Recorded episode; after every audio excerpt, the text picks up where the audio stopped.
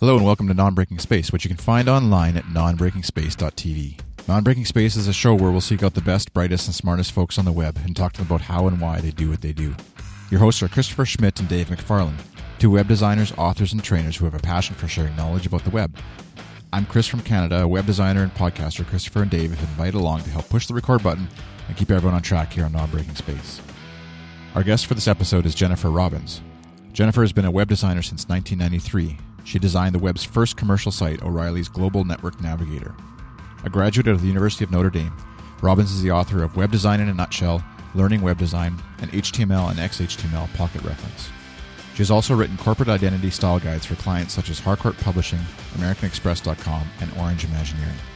Since 2000, Jennifer has lived in Providence, Rhode Island, where she has worked as a freelance designer, teacher, lecturer, and consultant through her company, Little Chair Incorporated. Jennifer has taught at Johnson & Wales University and at the Massachusetts College of Art, and is now a product designer for O'Reilly Media. So without further ado, I'll turn it over to Christopher and Dave and their conversation with Jennifer. Thanks, Chris. Hey, Dave, how's it going? Oh, it's good. The holidays here. The kids are home from school, and um, you know, I'm forgetting that I had to do a podcast. but uh, um, I also uh, finished my documentary that I told you about that I was making, and had a premiere on the big screen here in ta- here in Portland, and uh, it went well. It was super fun. Totally not related to the web, but I had Yeah. a great time. Cool. Yeah, I was, I was, 'cause you had to cut your time short, short in uh, Hawaii for the uh, In Control conference. Yeah, I had to get home and finish editing this film. So Yeah. yeah, Uh, it turned out great. Yeah, how'd it go? Like, it was everyone did was it like Yeah, it was great. It was part of a workshop of documentary, you know, novice documentary filmmakers. So there were like 10 films. They were like 10 minutes long each. And uh, uh, we had, you know, a packed theater here in Portland. And uh, it was great. Super fun thing to do. cool? Can people find the, the video online? Uh, yeah, I have it up on uh, YouTube and Vimeo. So I could post a link and you could check it out. It's totally not related to the web, though. It's about my wife uh, writing uh, a novel and being part of uh, National Novel Writing Month, which just ended last November or this November. Yeah, ha- has- and she's done this before, right? So several Yeah. times, right? So, Yeah, this Cool. is the fourth time she did it. Yeah, so, so yeah, so it's awesome. So, like, you, you're in your family, you've you both written books, then, pretty much. So, correct. Yeah, That's awesome. Writers, definitely. Cool. How are you doing? Uh, doing okay. I'm just recovering from uh, putting on a Control Honolulu and CSS DevConf Hawaii, Yeah. and um, so it's been kind of like a blurry week this week, trying to get caught up on everything, and then get slammed right with the holidays. But uh, but I'm happy to be here and having having to talk to you guys again. It was awesome with you and Chris Enns and and you for the podcast, and I'm also happy to have our, our guest for today, Jennifer. Yeah. Hi, hi there. Hey, Hi, Jennifer. Thanks for having me on. Oh, we're Yeah. honored that you're here. This is great. Cool. Um, yeah, I just want to. The first question we always ask is like, uh, how did you get involved with the web? And since you started when it, it pretty much started, you know, I guess you were there at the beginning, right? Yeah, yeah, definitely. And it's just a case of, you know, right place at the right time. Um, I had been working as a book designer at uh, Little Brown, designing um, book interiors for law books and medical books. And then I went over to O'Reilly in 92 and um, was designing books for O'Reilly. And at that time, Dale Dougherty came into the office and said, Hey, there's this new part of the internet, and it's called the World Wide Web, and it has graphics. So I think we need a designer. so um, my boss, Edie Freedman, at the time, who is actually my boss today at O'Reilly, and um, she was taking a short leave of absence and said, "Here, Jen will, Jen will be great at this." And she like like put me in the group that was looking at the um, at this new web product because Dale had this idea like, oh man, we could do like a a magazine type thing where we talk about the emerging web and um, it would be sponsored. You know, we could have ads like a magazine would have ads, and um, that was May of 1993. Um, at the time, I think there was only, you know, like uh, Mosaic that ran on Unix, so I had to run Mac X on my Mac to run Mosaic on my Mac, and that that was short lived. You know, there was a, a Mac version not long after that, but had to jump through some hoops in the beginning. Um, but yeah, I was there. You know, there were 150 websites and the, then we published GNN, and part of one of the little sections was the NCSA What's New, where we listed all the new websites that week. and it would be, you know, like, hey, there are 10, 10 new websites, you know, um, and most of them weren't very useful, but there was interesting. Some of the people who came on very early on. Um, I remember like LL Bean was on one of the first com- like selling stuff, you know, one of the first commercial websites. Um, there was a thing that was called Hot Hot Hot that sold Oh hot yes, sauce. yes, I remember that one. Yeah, that was like that was really early. that was a cool site for that. Oh man, that was awesome. I remember that. Yeah, yeah. And then, you know, Hotwired came along pretty soon Oh, yeah. after us. Um, but I want to set the record straight. We were out there first. So when you see when you see all those, you know, reports, those journalists writing, you know, the Hotwired was first, I'm here to tell you we were publishing six months before they came on the scene. So, you know, just just setting it straight. but no, it was it was interesting. I'm actually uh, going to give an Ignite talk on the early days of the web. I've, I've been digging through all my old archives, what I can find, and I found um, specs for how to design a page for Ori- for GNN, and it's Wow. like the GNN homepage is 515 pixels wide Oh, and um, you'll have to use and the only graphic file format you can use is a gif 89a and to make that you'll need this tool called gif converter yes. Wow.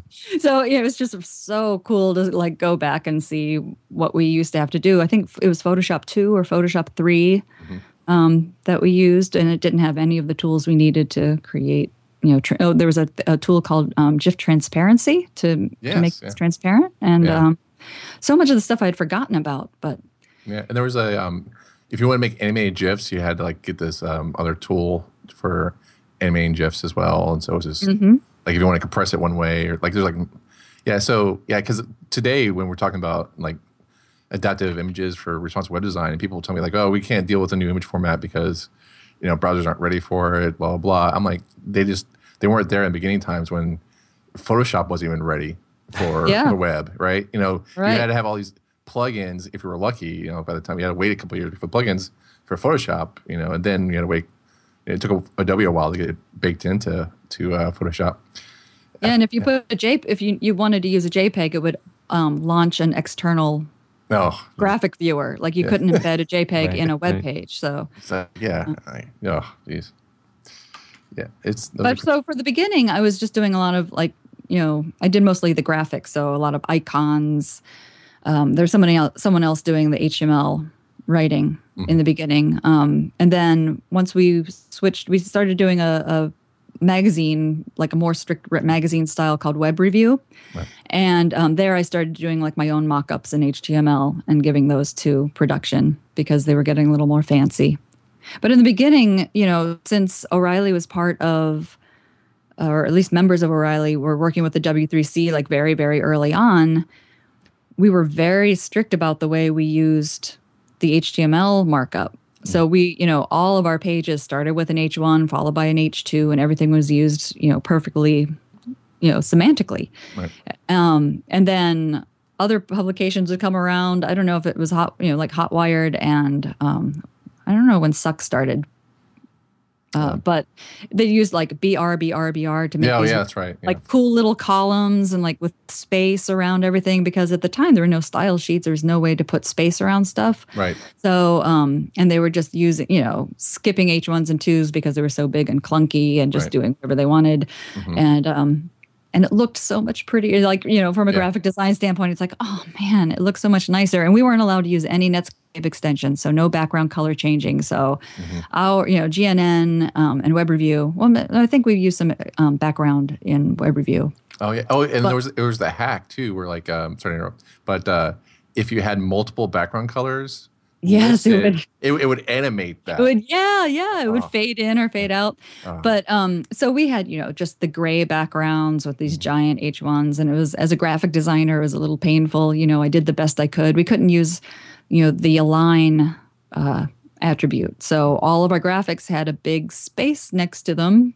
You know, like we couldn't wrap text around any of the graphics, so it looked it was very clunky. It, um, I was very envious of the other publications they're just diving right in on all the netscape extensions but um, we kept it pure and um, and it's funny how it's all come around again back to you know using it using HTML you know purely semantically again.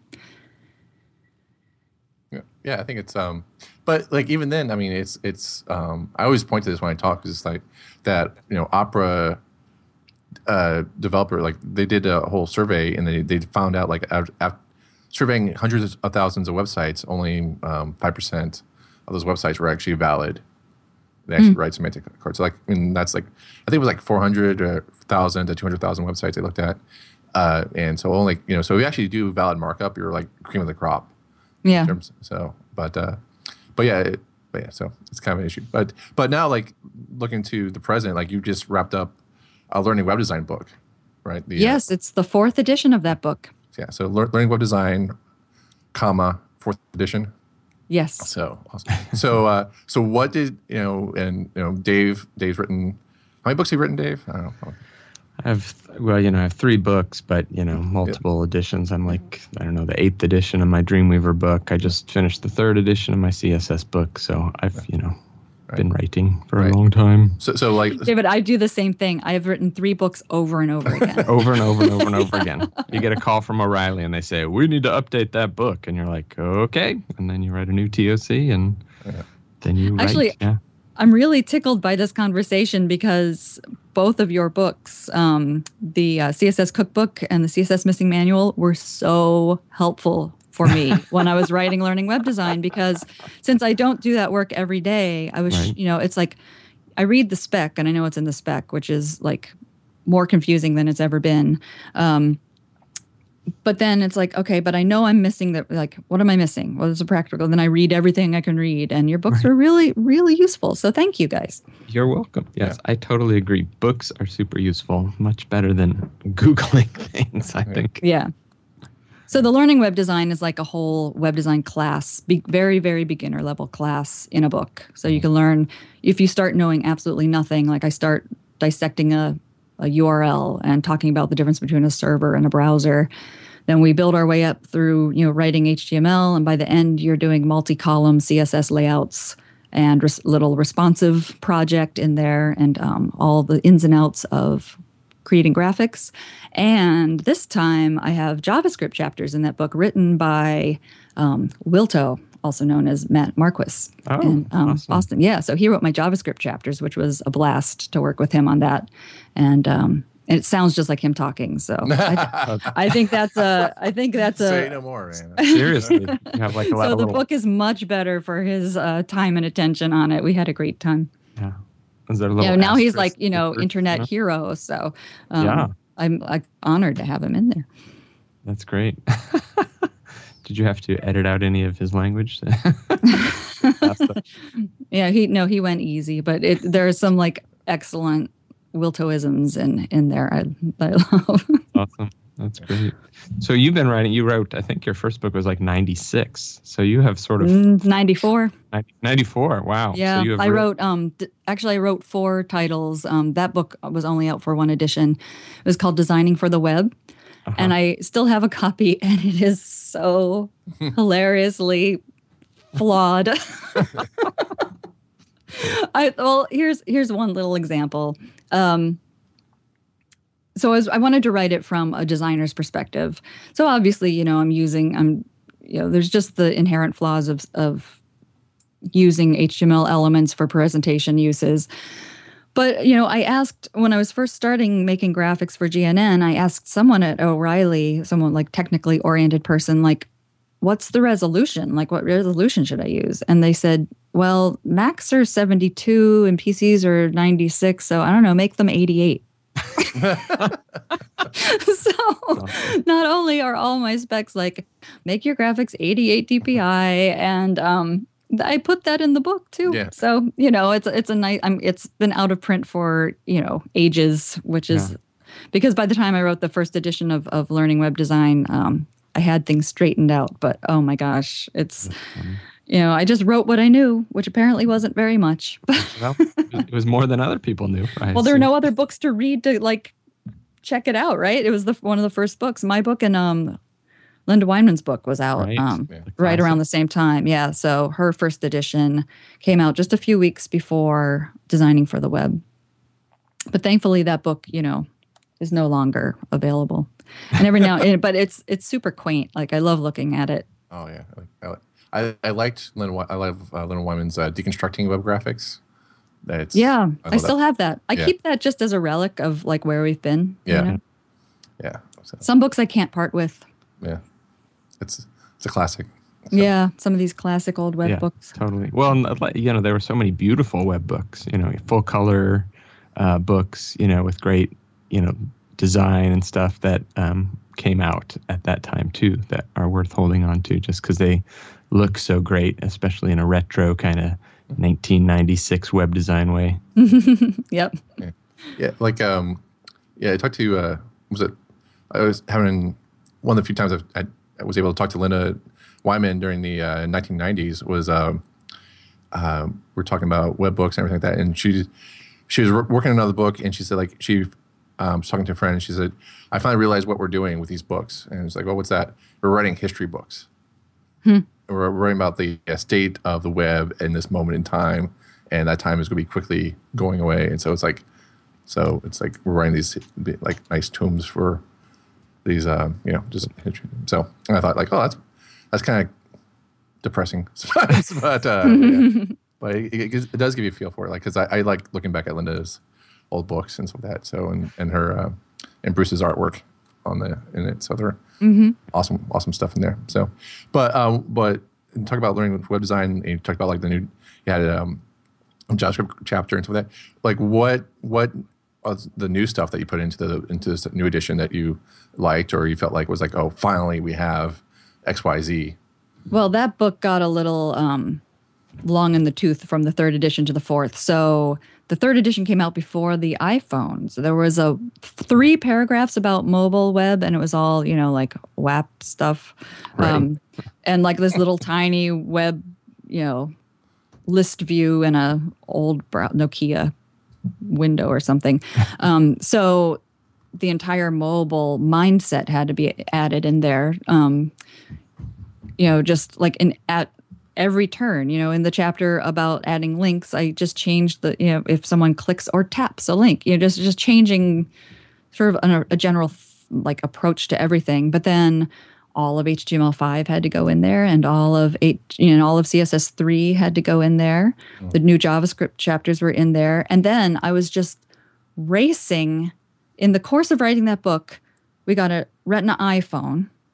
And then so I wrote up about, you know, Retina iPhones. And then a Retina iPad came out. So I had to go back, rewrite that because there's, you know, like, well, now there's a tablet and here are all the limitations and here's what's going on with, you know, JPEG limits and and then and there was some sentence in there like I'm sure that you know this is the trend and the you know desktops and laptops that in Retina displays won't be far behind. By the time the manuscript was going to, the, to production, then we had the Retina you know MacBook Pros or or yeah. and it was like just I had to rewrite that chapter so many times because yeah. technology was changing that fast. But it was it's an extremely hard time to write a book, you know, a history yeah. book on on this stuff. Um, the best I could do is like, here are the problems we're so- solving.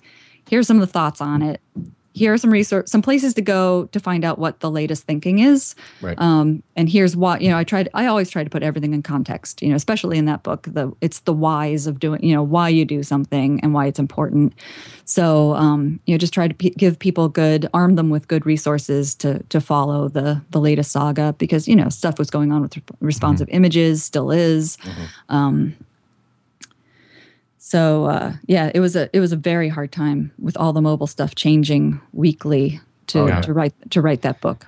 I mean, it's interesting. Where it, it, it is hard to write books about these evolving technologies now because it seems like the pace of, of innovation is so rapid and it may really be affecting you know us as authors in terms of what is going to be the medium that we're going to use in the future to help communicate stuff. I mean, for example, on the software side, I mean, now Adobe has their subscription model and they are going to be, you know, they release updates with new features constantly that are not even part of, you know, not CSS 7, it's still mm-hmm. CSS 6, but there's we got a new thing we're uploading and so Photoshop has new features and and Dreamweaver has new features. And so as an author, it's kind of daunting to think about how to or challenging to think about how to to explain those things. What is are books the proper medium, or is there something else? What do you think about that?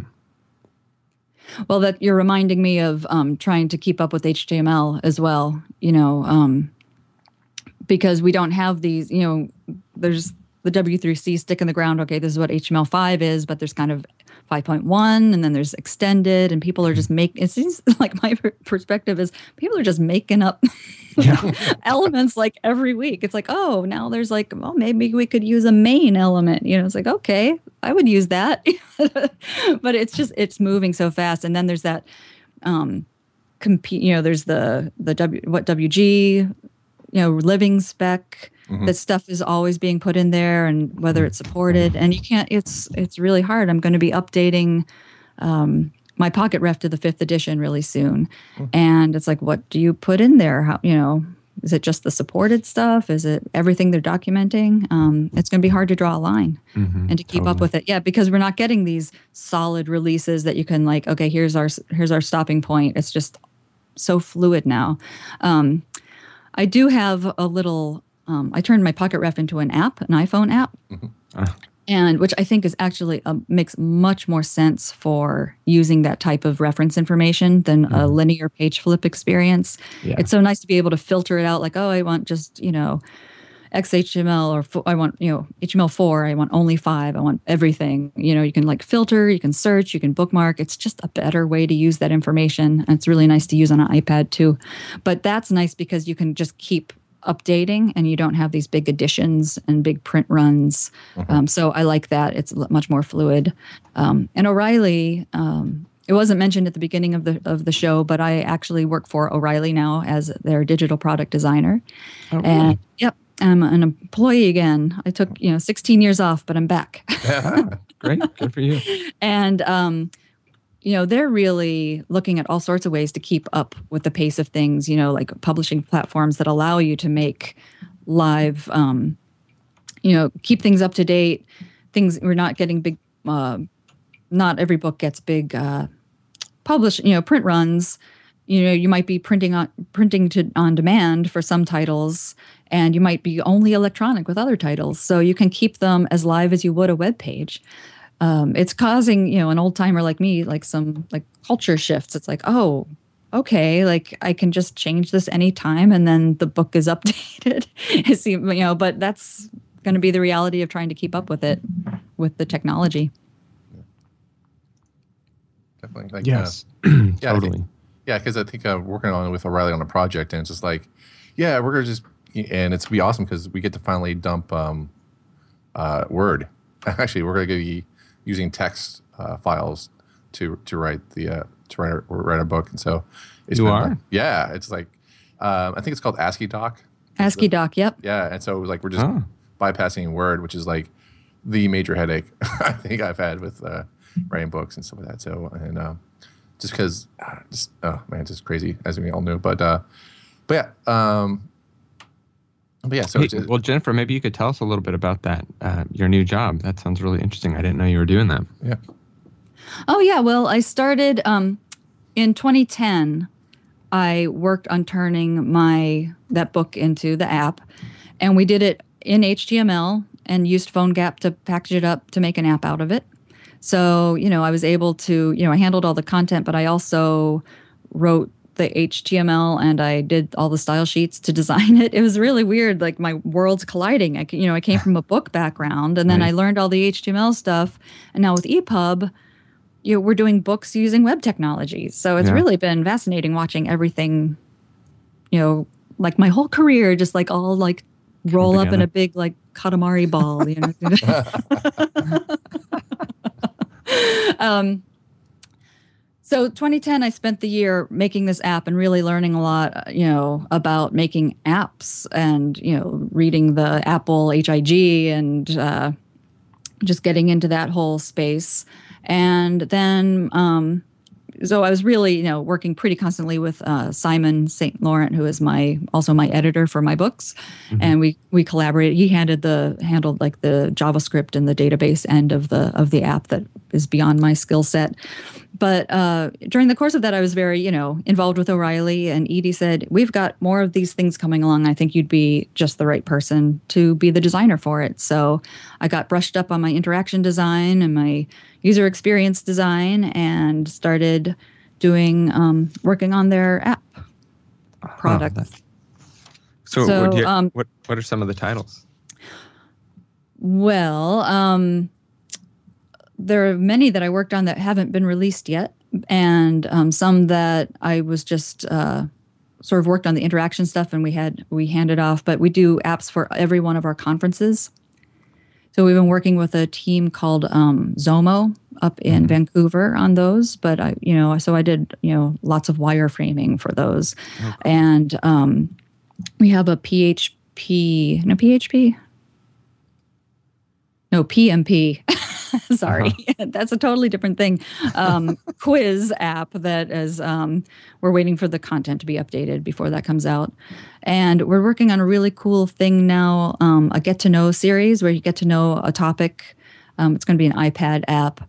The first topic is Hadoop, which is a big, vast topic. So we're trying to like break it down in tech, into a taxonomy, like where you can explore one arm, like what you know, and sort of go off in this fractal um, exploration of all the topics. And then there are live um, links to web pages where you, you know, if you want to do a deep dive into the information. Um, but it's just a new way of taking a topic and treating it. It's like let's break it down into like categories so you can really just like pick and choose and explore particular categories and do it in a way that's, you know, when you have time that's efficient and just get up to speed on a topic, you know, especially, you know, I guess people in um, CIO positions like hear about to, you know big data and hear about things like Hadoop and just need to be brought up to speed. So it's um it's a pretty cool interface, and it was it's been a lot of fun to work on, but that's not out yet. So what- so what's the name of that series that you're?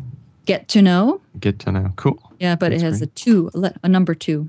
Get to know. Yeah, get to know. So do you Um, see that kind of as a as a good model for the evolution of, of technical writing? Is now we'll move to apps, we'll move to you know rapid updates, that kind of thing. Um, I am really much more aligned with like open HTML, you know, open technologies, uh, instead of making specific, you know, iPhone apps or iPad Uh-huh. apps. I really like to keep it as open as possible. So, So you mean like I- EPUB type thing?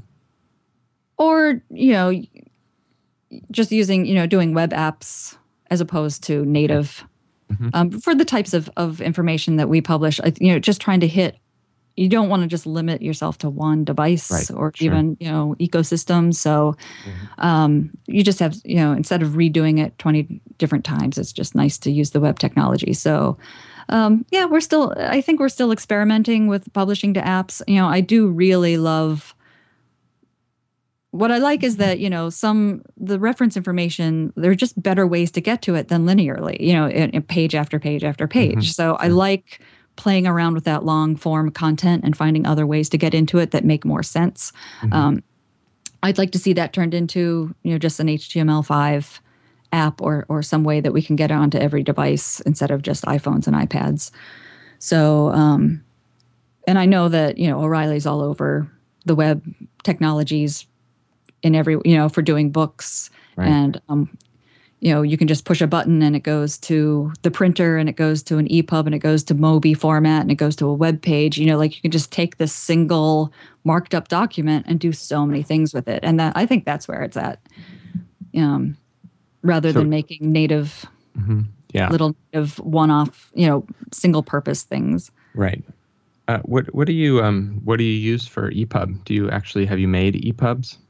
I haven't done that yet. No, um, I'm just starting to to look under the hood Mhm. of those. Um, so that's that's in my need to learn pile. Your with, long list. with about yeah, it's, it's more than a pile. It's like a mountain. It's so hard to keep up with. Well, like, well, the cool part is like, you know, if you actually store your, you know, text in the text file, and then you can just export to HTML and Mhm. EPUB and so on. That's how it's really like, I guess is what you know, XML is supposed to, was supposed to be pretty much. So Yeah, that's true. Yeah. And you know what? And the reality is that people are like device shifting. It's like I'll start this here, I'll finish it there, and um, and the web technologies allow you to do that. So Yeah. I think you know I think it just has a lot. I think it has legs in the way that like building little native apps might not, unless you want to develop you know develop it for every platform, which as everyone knows is really expensive and Right. Yeah. hard to maintain. But, but would you say that there's, I mean, for doing products for O'Reilly, the key, working on the open web technologies is, is the best. But I was I was having a conversation with someone recently, and they're like, pretty much just like you know just saying like dissing you know the open web um, apps really, and said just like native apps is where it's at pretty much, and just saying like people want to have kind of that native app experience, and you know, and kind of like hinted at like you know Facebook dropping HTML5 to go to um, you know the native app for, for their for their version. Talk about Instagram versus the new Flickr version of it. So, um, I mean, I think there's a would be like, and that- that's with photos. So you have to have access to the camera. So I can see where like you know there's some issues where like you definitely would want to have a native app. Yeah, yeah, there are definitely some things that need to be, but um, Yeah. But yeah, I hear people say that like, no, it's all going to be apps, but um, I really like the things that Scott Jenson has to say, which is, you know, like this is not going to scale. We are not going to have an app for every store we walk in, an app for every book we want to read, an app for you know every little purpose. Right. Because the friction of like managing them and access, finding the thing you need when you need it, even Yeah. remembering that you have it, you Right. know. Yeah, And. I'm, you know, I'm not I'm pretty moderate when it comes to like app collection, and I have so much stuff on there I downloaded, used once, and never used again. Right. Um, I've heard uh, apps um, referred to as trinkets, and and every now you know I there's some things that you use that I use all the time, and they're on the front you know homepage of my of my iPhone. But there's so much stuff that yeah you you buy it, use it once, and it's gone. I Yeah. mean, but I guess people are making money from those trinkets like they make money on real world trinkets that are disposable too. But Right. um, yeah. I don't know. I just don't. I don't see how it can scale. Like it's just too much effort and um, Right. too fragmented. Right. Yeah, Well, yeah, I definitely see that because um, I, I love the trick, trickens an- analogy because um, um, the whole new idea of like having TV channels be apps now uh, just scares Yeah. me because there's like how many channels are on a cable TV. Right. You can have a separate app for everyone. and Yeah, it's- yes. it's so that, that's why I like Netflix. I mean, I think the Netflix just you know is disruptive to, to our normal TV or what we think about normal TV is, is awesome in that you know you're not you're not bounded by brand of the TV st- of the you know TV network. You're just you just want the show that they did that was really good or what you want to go back and through it. So Well, and that comes back to what you were talking about, Jennifer, with device switching. Like two of my favorite apps are, or two of my favorite, I don't know, technologies. Netflix is one of them because I can be watching on my desktop computer. Then I can switch to an iPad. Then I can switch to a phone, and I'm watching. I can f- watch the same movie or the same TV show. Just pick it up at the same point on any of those devices at any time.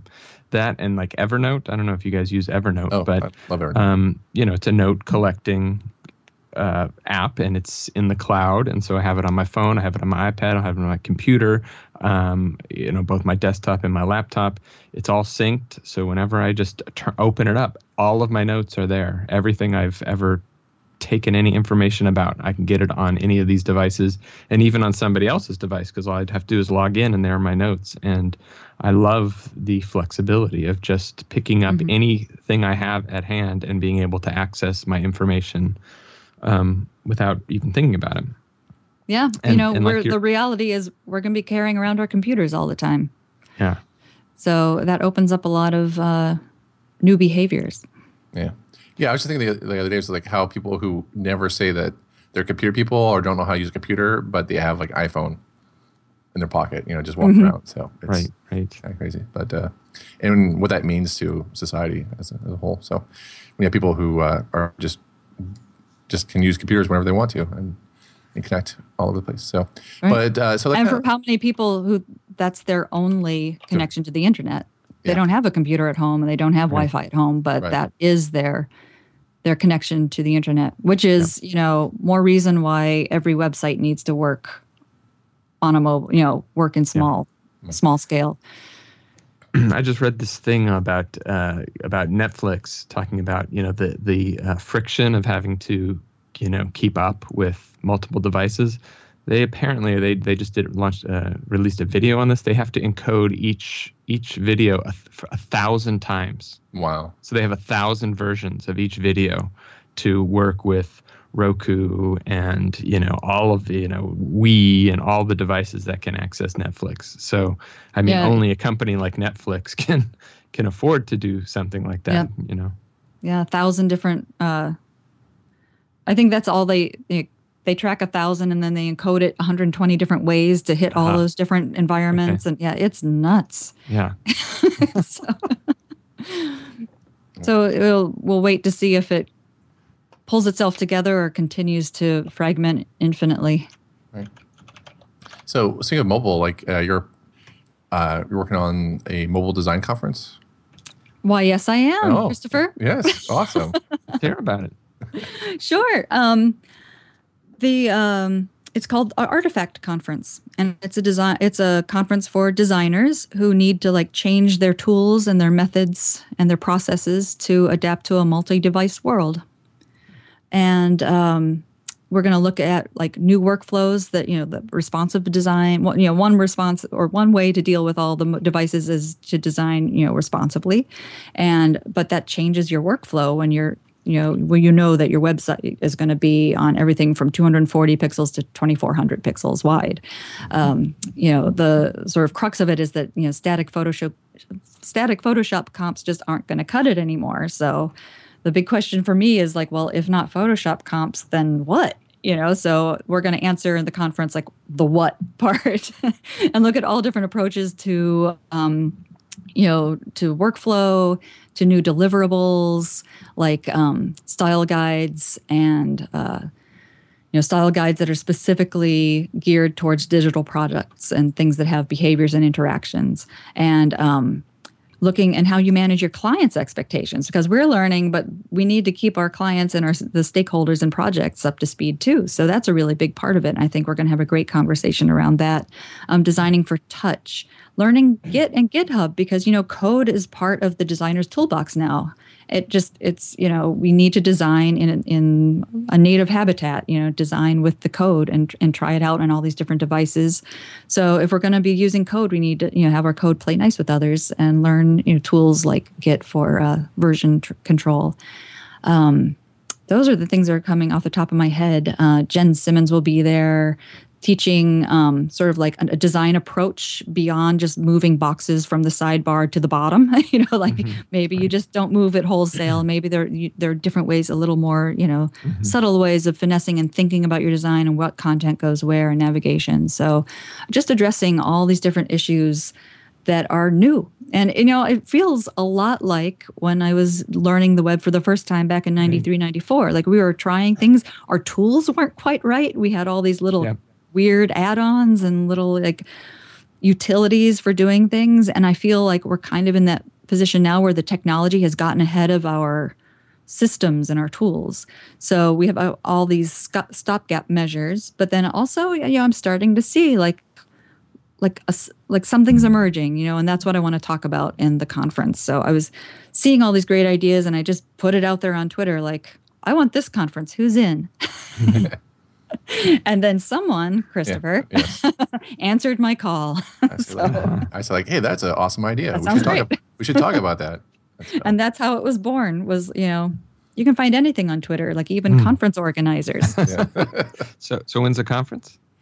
It's going to be in Austin, Texas, um, May 13th and 14th and 15th and of next year. There is a mailing list to sign up to get more information as it becomes available, and that's at artifactconf.com. We also have a Twitter handle that's not too active quite yet, but as soon as we start getting people signed up and, um, and get our program published, then we'll have a lot more to say. And um, there, that's Artifact Conf as well on Twitter. But yeah, things are coming along. We're starting to get our speakers in and places lined up, and it's very exciting. I think it's going to be, you know, I think it's going to be good. There are a lot of conferences right now, but what, and I go to a lot of them. I'm I'm big into conferences, mm. but I find there's, you know, a lot of high level like design thinking, mm-hmm. and then mm-hmm. there's a lot of there are a lot of um, development, you know, for developers, uh, mobile conferences, you know, for people actually building the code. And they usually have a design track in there. But what I want is like for designers, like people who Right. are like doing the des- the creative process, the design process, the, the problem solving process, and just like tons of takeaways. Like, you know, sh- don't tell me this is what you're doing. Like, show me how to do it. Like, I don't have time in my you know in my workload to get up to speed with all of this. Like it's just too much. So if i can shorten people's uh, learning curve by spending an hour just doing a little show and tell like oh here's what i taught what i mean and here's how you would open a responsive framework and use it as a to do a quick prototype you know? So um, if someone can show me in an hour it would be such you know so much better than trying to learn it on the web myself. I would never get around to it. So hopefully if like it's basically I'm lining up all the classes. I'm thinking almost more like classes than presentations, but I'm lining up all these presentations that I need to learn personally. and I figure, well, if I need to learn it, probably other people do too. Right. So it's um very self-centered. Like, this is the stuff like I need to learn Git. I don't know Git. It confuses me. GitHub. I look at the pages. I'm like, I don't know what I'm allowed to touch here. Like I want someone just to sort that out for me. Show me in an hour and a half, and then then I can go with that like you know armed with that information and, and learn the rest myself or use it if it makes sense for my workflow or don't use it but at least i know you know so um, yeah i'm very excited about it Right. Yeah, I'm, I'm excited too. I mean, like when you when you I guess we you talked about it on Twitter and we've been talking about it for a while now. Is this because we we do the In Control conference, which is uh, which we work with local AIGA chapters. So we, we've worked with AIGA Cincinnati, AIGA Orlando, and AIGA Honolulu, and and AIGA if no one knows about it, is just it's a national chapter for designers, and it has a really strong print background, but the web and interactive is not you know not so great, you know, pretty much. Um, and so we we kind of work with on a local level, trying to bring in these great speakers like Dave um, to come and, and share their knowledge. And so, so when you mentioned this conference, I was like, oh yeah, this is exactly like as a designer, we you know, mobile is is not going to go any away anywhere. So I- Yeah. it's just the I felt like it was a natural fit uh, for us to work together on that project. So so I'm I'm really stoked. I'm really happy to actually work on a conference a face-to-face conference in Austin, Texas, after being here for several years now. So it's it's awesome. It's, uh, and i'm always happy happy to have an excuse to go to austin so Yeah. i'm psyched too yeah. Cool. All right, I got to ask you about this thing. I just Googled a little bit about you. Cooking with rock stars. oh yes Was that Um, you? yeah Can you explain a little bit about that one? sure um Yeah, I was watching the was Dresden my- Doll one this just before the show. So I is was- my video podcast. Um, I started in 2002, which was actually before YouTube and before there was any way to actually do video podcasts. I had to sort of roll my own. But um, it just combined my two passions for indie rock music and fooding, foodie stuff, cooking. So um, originally had an idea to do like a full blown show with like crafting and technology and everything, but it's like no, we'll just we'll just stick to rock stars and food. like the intersection of that. So I just started interviewing people and it like just took like my little camcorder stood on street corners talking to, you know, like uh, Jenny Lewis from Rilo Kiley and I had um in the beginning, it was just me and my little Sony camcorder. We'd be in broom closets trying to find, you know, like trying to find a quiet, bright place at a club at soundcheck time is kind of a challenge. So we'd be in parking lots, broom closets, stairwells. Um, it was really fun though. It was just so much fun. But I got um, Jack Black is a friend of my brother's, and I got him for the show. And, um, yeah, his uh, recipe was the Dorito burrito oh, nice. is always a class. And um, no, I just had a blast doing that. So, I did. How did you connect with these people? Did you just show up, or did you? All different, all PR different ways. or- No, all different ways. Um, some of them were friends of mine. Some of them, um, like Jack, my brother, um, Yeah. Has worked with Jack a lot. So he was just over at my brother's house, and we did it. so um, there's some, you know, some indie rockers you can just walk up and say, "Hey, I love your project. I've got this project. Want to be on my project?" And they're like, "Yeah, cool." And then some people, or I would, you know, approach them in person and say, "The next time you're in town, I'd love to do this. Can I have like the name of your people? So I'd sort of make a personal connection, but then go through the the proper channels. And then for bigger acts like um, Supergrass, I would just go through the you know PR channels, Mhm. and it's offbeat enough that Yeah, people said yes. You know, it's like it was you know they were like Ben Gibbard from Death Cab. It's like this is the most awesome interview because I don't have to tell you how I got my band name or where we Right. recorded. He's like, we're just gonna talk about like toast. This is, awesome. You have Robyn Hitchcock, two parts. Is it the same recipe or did he do two recipes? He um his That's the same recipe was recipe. food pie. Yeah. Pie, that's food. That's so awesome. it, that was that was super fun. By the end, we were doing it in a limo. Um, recording the show in a limo because it was like a little studio. You know, the the broom closets weren't working for me. Going onto tour buses worked, but you have so much lighting and mics and stuff to set up that you really felt like you were imposing on their personal space. Like you're going into their home and just like never leaving. So um, my editor and cameraman, uh, James Holland, we were walking down the street and this limo went by and he's like, we should do the show in one of those. And then we're like, and we're like, ha ha ha, wait, that could actually work. So we Yeah. would, I'd rent the limo. We'd get it all set up with the lighting, with the mic, you know, check all the mics, get the cameras set up. Then just after sound check, bring the bring the rock stars out, pour them some champagne, have a lovely little chat. Um, sometimes I'd bring hors d'oeuvres, and then we'd send them back. You know, they'd go do their thing, and we could take our time cleaning up. You know, Right. and, and putting everything away without imposing, and it was super fun That's great. uh, but yeah, and I'd I'd love to get that going again. that's you when you that's ended. It, it ended. Yeah, tw- 2008 was um, when I just realized I couldn't be spending money on limos. I needed to have a project that made money instead of cost so much money every every episode. So, um, so I ended up shifting gears. I don't know, wrote a book or something. I don't know what I ended up doing instead, but. Um, yeah, super fun project. I would love love to get it going again. It's one of those things like the site needs a whole redesign because it's it's pretty stale. Um, Yeah. The video formats don't make sense for today, and I just don't have the bandwidth to go back and redo it. So, Sure. if anybody out there would like to do Help a really simple, minimal, little responsive page template for cooking with rock stars, so I could put up some new stuff. Do you have Um, it I running on WordPress or something like that or it's a it's on Drupal. Drupal? Uh huh. Um, so yeah, if anybody, but I'm not entirely wedded to that. I just want something totally stripped down, just the videos, Yeah. get rid of all that extra stuff, just to get it out there and have it work on everything. Um, come reach me at Jenville on on Twitter. Oh, this is great. Yeah, I love it. awesome. Yeah, I think So you host all the videos on Blip? Yes, I was using I was using Blip for all the Uh-huh. the videos. Cool. They were great to work with.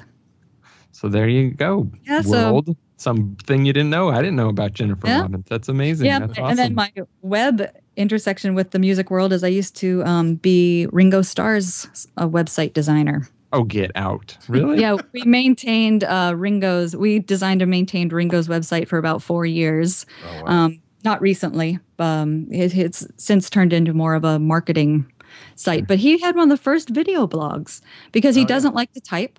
yeah. Uh-huh. you know, but he would just like set up his camera wherever he was touring around the world or at his home in you know in England and just do a little chat out to his fans and put you know photos up and but mostly he'd he'd uh, just make these quick little videos to talk to people and tell them what he was up to and um and we rigged up this little thing. Um, my husband Jeff Robbins made a little icon of his head to put on. so Ringo, all Ringo had to do was drag the file onto the icon of Jeff's face, and it would on an AppleScript that would upload it to the server and send us like do all sorts of stuff in the background. It was really fun. and then you know, also we had things like you know Ringo Starr calling our house and uh, sounding just like Ringo Starr. That was another connection through my brother. And my brother's Liam Lynch. He does uh, all sorts of music and video production and movie writing and production and directing. Um, he's a cool, cool dude. Cool um, dude. Yeah. Yeah, you can you can Google some Liam Lynch. He was just on Nerdist. There's a good podcast of him on Nerdist. That's well. I don't know where we could take the interview from here. I think we hit we hit Ringo Starr, and I, it's all going to be a letdown at this point. so, um, uh, usually we ask uh, our you know guests, um, you know, what are you most passionate passionate about now, uh, technology or career or anything like that, and, and what what are you interested in now? I'm interested in getting everybody up to speed with this new mobile thing. You know, so that's you know I'm giving uh, talks on the new responsive workflow, and I, I like I like being in the position of you know in in the early 90s I was teaching print designers how to do web, and now I feel like there's another opportunity to to help people adapt to the needs of, of multi-device. So um, that's sort of where my professional mojo is happening right now. Excellent. Uh, where can people find you on the web and follow you well, and all that stuff? I have a creaky personal site that is um, neglected and needs a, a responsive makeover. Um, Jenville.com. That's uh, that's my personal home with links to other things, and um, I'm on I'm on the Twitter quite a lot at Genville there as well.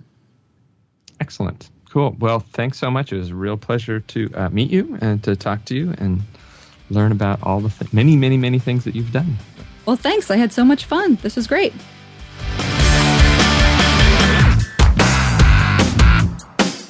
Our thanks to Jennifer Robbins for joining us on Non-Breaking Space. As always, check out the show notes at nonbreakingspace.tv for all links and sites discussed during the episode.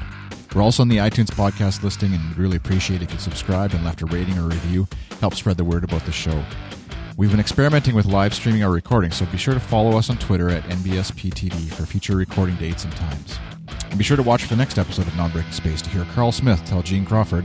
I think I just gained I gained a little respect for you, sir.